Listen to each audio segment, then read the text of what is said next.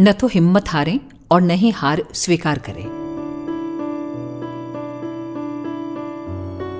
परिस्थितियों की अनुकूलता और प्रतिकूलताओं से इनकार नहीं किया जा सकता। शारीरिक संकट उठ खड़ा हो, कोई अप्रत्याशित रोग घेर ले, यह असंभव नहीं।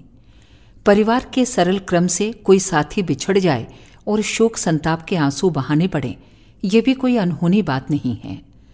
मनचाही सफलताएँ किसे मिली हैं? मनोकामनाओं को सदा पूरी करते रहने वाला कल्प वृक्ष किसके आँगन में उगा है? ऐसे तूफ़ान आते ही रहते हैं, जो संजोई हुई साध के घोंसले उड़ाकर कहीं से कहीं फेंक दें और एक एक तिनका बीन कर बनाए गए उस घरौंदे का अस्तित्व ही आकाश में छितरा दें।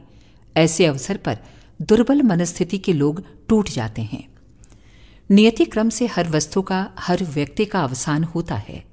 मनोरथ और प्रयास भी सर्वदा सफल कहाँ होते हैं? ये सब अपने ढंग से चलता रहे, पर मनुष्य भीतर से टूटे न पाए, इसी में उसका गौरव है। समुद्र तट पर जमी हुई चट्टाने चिर अतीत से अपने स्थान पर जमी अड़ी बैठी हैं। हिलोरों ने अपना टकराना बंद नहीं किया, सो ठीक है, पर यह भी कहाँ गलत है कि चट्टान ने हार नहीं मानी।